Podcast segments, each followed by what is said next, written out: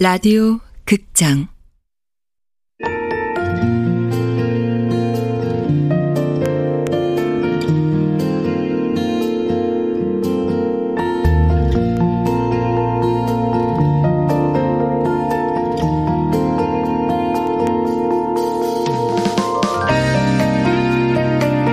도로나 이별 사무실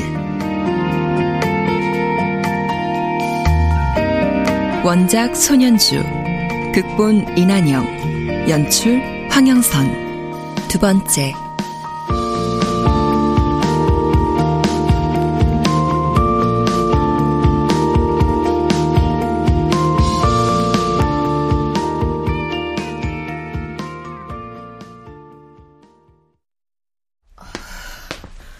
여긴가? 아휴, 너무 을씨년스러운데. 아, 여기네. 도로나 이별 사무소. 아, 그래, 가보고 아니면 마는 거지 뭐.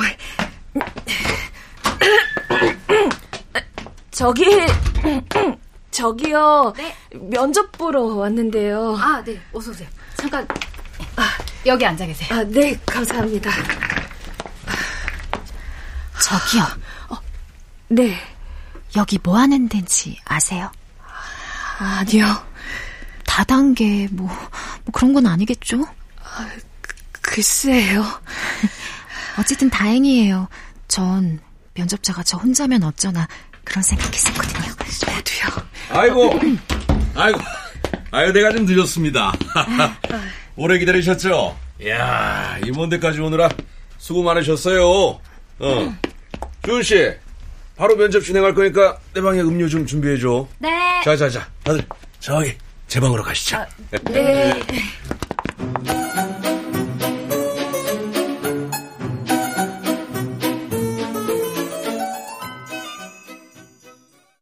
아, 이 자리는 뭐 면접이라기보다 그냥 편안하게 이야기하는 자리니까 긴장하지들 말고 편하게들 대화한다고 생각하세요. 네, 저. 근데 장소가 워낙에 특이해서 없던 긴장도 생기네요. 아, 요 침대. 아직 사업 초창기라 사무실에서 많이 자거든요. 내 접어놓는다고 했는데 그만 깜빡했네. 신경 쓰지 말아요. 자, 그럼 시작하죠. 세상에는 딱 세 가지 종류의 사람들이 있습니다. 첫 번째. 일을 만들고 저지르는 자. 두 번째, 남들이 일으킨 일을 멍하게 바라보는 자. 세 번째, 무슨 일이 일어났는지조차 모르는 자. 여러분은 이 중에 어디에 속한다고 생각하십니까? 뭐야, 이 밑도 끝도 없는 질문을. 세상에 아무 관심이 없는 사람은 어디에 속하나요? 그거는 완전히 꽉 막힌 하수구 같은 인간이겠죠? 하수구라뇨? 아니, 그쪽이 그렇단 얘기가 아니고. 자. 다들 대답을 해보세요. 예. 어떤 부류의 사람인지. 이야, 이 세 사람 모두 세상하고는 격리된 사람들 같으시네. 그럼 바로 설명 시작하죠. 이 이별 매니저란 직업이 여러분에게는 아주 생소하겠지만 나는 이 이별조차 누군가의 힘을 빌리는 시대가 올 거다 이래 생각해요. 특히 요즘 젊은 세대는 얼굴 보고 감정을 전달하는 게 서툴러서 필연적으로 이 일이 필요하죠.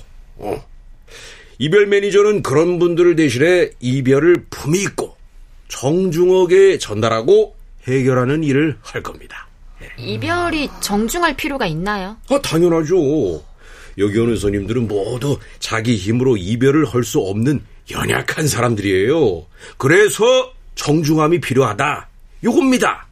한마디로 상대를 위해서가 아니라 나를 위해서. 최선의 이별을 해야 하는데 그 사람들한테는 그런 스킬이 없다는 거지. 그래서 우리가 이 창의력과 고도의 훈련을 통해 가지고 도와주는 거고. 웬 창의력. 이걸씨 지금 뭐라고 하셨어요? 잘 안 들리는데. 아무 말도 안 했는데요. 아, 그래요? 어쨌든 우리 도로나 사무실은 사람 관계는 물론 내 습관, 내 일, 다양한 이 모든 것과의 이별에 관여를 하게 될 겁니다. 앞으로 이 이별 시장은 어마어마하게 발전하게 될 거니까 같이 이 개척을 갖다가 한번 해보면은 좋을 것 같은데. 상호가 도로나 이별인데 도로나가 무슨 뜻이에요? 아, 도로나. 야, 아주 이 나이스한 질문을 하시네. 도로나는 원래의 나, 자연인인 나를 뜻합니다. 누군가 만나고 헤어지면은 도로 나로 돌아오는 것이고, 또 이 습관이란 것도 모두 원래의 내 모습은 아니걸랑요. 그래서 도로 나로 돌아가자. 그런 의미로 회사 이름을 만들었죠. 이제부터 그러면은 그래, 개별 면접을 진행할 거니까 두 분은 잠시만 자리를 좀 비워주시죠.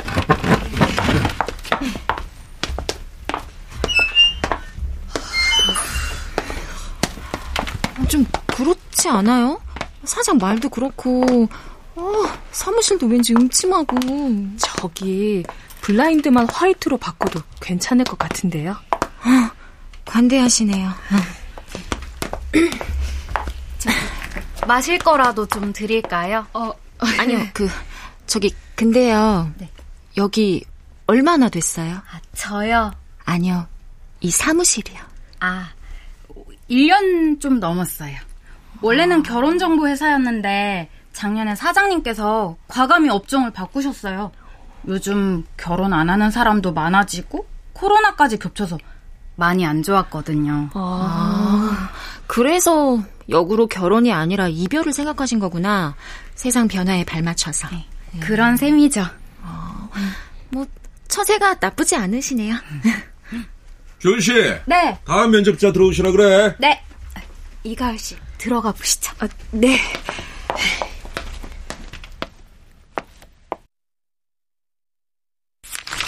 이 가을. 가을이라. 지금은 가을이 아니라 봄인데? 네? 농담이에요, 농담. 이별하기 좋은 계절이 이름이라. 전공이 심리학이시네? 네. 전공이 아주 마음에 든다. 우리 일하고도 어느 정도 맞고. 가을 씨는 남자에게 채워본 적 있어요? 그것도 아주 잔인하게. 아니요. 전 차는 쪽인데요. 차는 쪽이라. 오케이. 네? 그만 나가봐요. 면접이 이게 끝인가요? 예. 주은 씨. 네. 다음 분 오시라 그래. 네.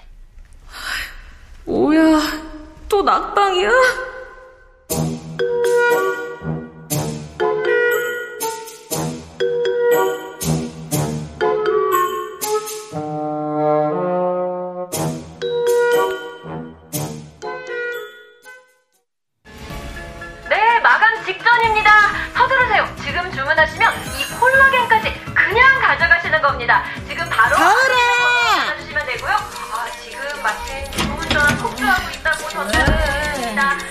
봐봐. 지금 주문하면 콜라기도 준대. 뭘 또 사, 엄마. 홈쇼핑으로 산 게 얼만 줄이나 알아? 봐봐, 저 여자. 콜라기 먹어서 막 피부 탱탱하고 뽀얀 거. 그러니까 빨리 전화해봐봐. 피부 관리해서 누구한테 보여줄 건데? 네 아빠 보여주려고 그런다, 왜? 나 아빠 없거든. 없긴 왜 없어? 어머, 있으면 데려와봐. 나도 아빠란 사람이 어떻게 생겼는지 좀 보게. 10년이면 강산도 변한다는데 어떻게 30년 동안 변하지 않냐? 뭐 얼마나 대단한 사랑이라고. 아유 됐어. 안 사고 말아. 아유, 이놈의 홈쇼핑 채널을 없애버리던가 해야지. 지금 말씀드리는 순간 화장품 모두 마감됐습니다. 저희는 다음 방송에 다시 한번 이 구성으로 찾아오겠습니다. 감사합니다. 진짜 예쁘긴 하네. 자존감도 높아 보이고. 당연하지. 나 같은 계약직 인생이랑은 다르니까. 누구야 이 시간에. 도로나 이별 사무소 합격을 축하합니다.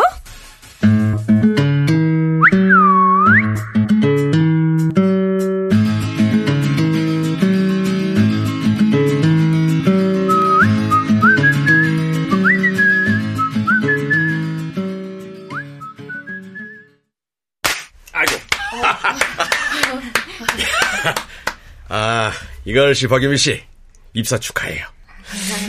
이 새로 사람이 들어오니까, 이야, 이 사무실 분위기까지 화사해지고 좋네. 예. 앞으로 우리 잘해봅시다. 네. 예. 자, 그럼 바로 업무 이야기로 들어가죠. 이가을 씨는 사랑 많이 해봤어요? 글쎄요. 안 해보셨구만. 박유미 씨. 뭐 적당히요. 근데 이게 업무랑 상관이 있는 질문인가요? 그럼 오버코스지. 우리 이별 매니저는 바쁘고 경쟁적인 사회에서 이 이별의 감정이 끌려당기지 않고 단호하게 정리를 해주는 거예요. 그런데 이거를 이제 사랑을 많이 해본 사람들이 잘한다고. 왜? 이별의 감정에도 데이터베이스가 필요하거든. 사랑을 해보면 알겠지만은 사랑의 승리자는 늘 마무리를 잘하는 사람이라고. 이가을 씨. 네. 주로 그 차는 편이라고 그랬나? 네. 결단력이 있으시네. 근데 이 대부분의 사람들은 이별을 어려워해요. 분명 마음은 식었는데, 야, 이거를 먼저 차야 되나? 내가 차야 되나? 이 고민을 한다고. 왜? 이별의 죄의식을 느끼거든, 죄의식. 식은 감정을 붙잡아도 그냥 고통스러워하는 것보다 감정에 그냥 솔직한 게 더 합리적인 거를 아는데도 말이야. 그 망설임의 순간에 우리가 이제 쫙 나서는 겁니다. 예. 죄의식에서의 해방. 그게 바로 이별 매니저가 할 일이지. 저 말씀은 알겠는데요. 그걸 돈 주고 하는 사람들이 있을까요? 둘 다 배달앱 이용해봤죠? 네. 그 처음 배달앱 시스템 나왔을 때 사람들 반응 어땠어요? 야, 미쳤네. 이거 3,000원짜리 김밥 사 먹는데 배달료가 3,000원이네. 야, 배달료 내는 이거 안 먹고 만다. 근데 결과가 어떻게 됐습니까? 배달료가 3,000원, 5,000원, 어디는 10,000원까지 한다고. 그래도 다 시켜 먹습니다. 왜? 돈보다 편한 것이 좋으니까. 장담컨대 이 이별 사업은 분명 대박이 날 겁니다. 대박!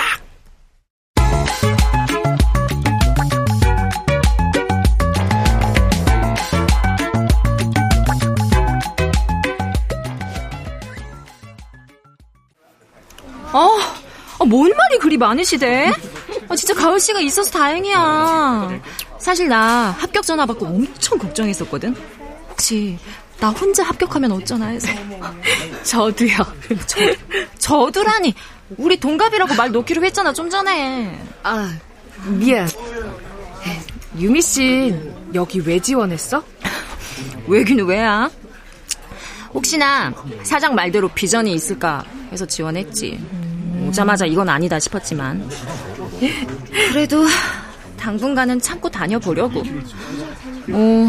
잘 되면 새로운 사업의 선구자가 되는 거고, 망해도 세상을 배우는 좋은 기회가 될 수도 있지 않겠어? 보기보단 도전적이네. 가을 씨는 왜 지원했어? 글쎄, 30이란 나이가 애매해서 아닐까? 꿈을 쫓기엔 너무 늦고 그렇다고 포기하기엔 너무 이르고. 그래서 표류하다 보니 나도 모르게 여기에 닿았네. 맞아. 우리 나이가 그래. 또 하루 멀어져 간다. 머물러 있는 청춘인 줄 알았는데. 청춘이면 뭐해. 대학생 때부터 학자금 갚는다, 취업 준비한다. 나 제대로 놀아본 적도 즐겨본 적도 없는 것 같아. 내 말이. 청춘은 됐고 돈만 안 말아줬으면 좋겠다. 사장님인데? 받아. 네, 사장님. 네. 네, 알겠습니다. 네. 현장 학습이라는데?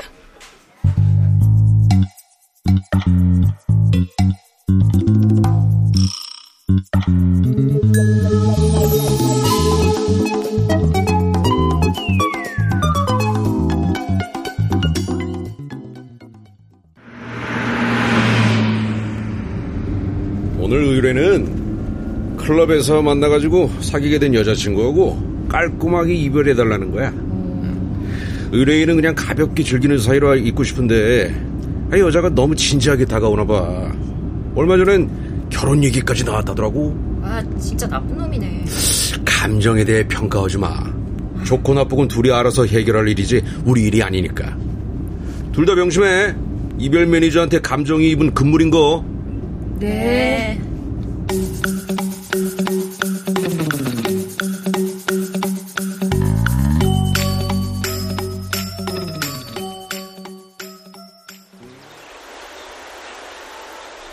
강진우, 그 오빠 성이 강씨였구나. 근데 전할 말이란 게 뭐예요? 강진우 씨께서요, 유지은 씨하고 헤어지고 싶어 하십니다. 나랑 헤어지고 싶대요? 왜요?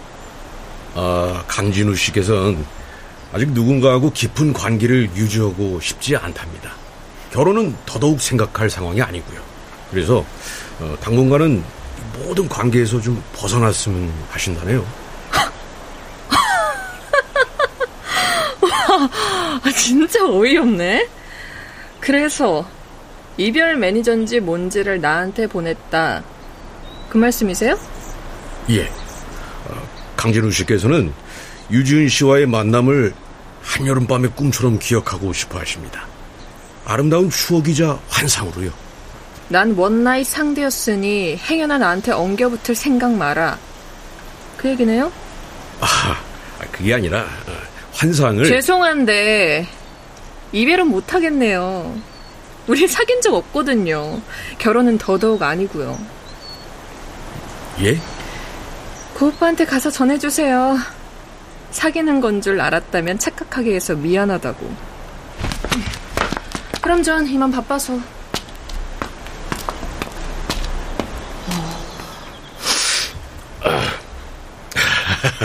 오늘 의뢰는 가뿐하게 성공했네. 가자고. 네. 진짜로 이별에 돈을 쓰는 사람들이 있긴 하네요. 내 말했잖아, 이별은 돈이 된다고. 그러니까 자기들도 잘 보고 배워. 현장에 바로 투입될 수 있게. 바로라는 말이 무색하게 우린 한 달하고 반이 지나도록 사무실에서 이별에 관한 창의적 해결 방법만 논의했다.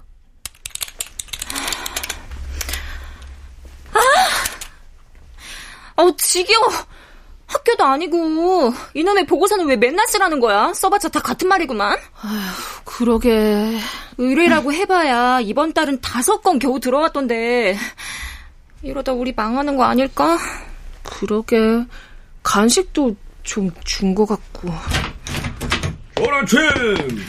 지금 3시 넘었는데요. 벌써 그렇게 됐나? 자, 이가은 씨, 의뢰. 의뢰요? 드디어 왔네. 가을 씨의 첫 번째 의뢰.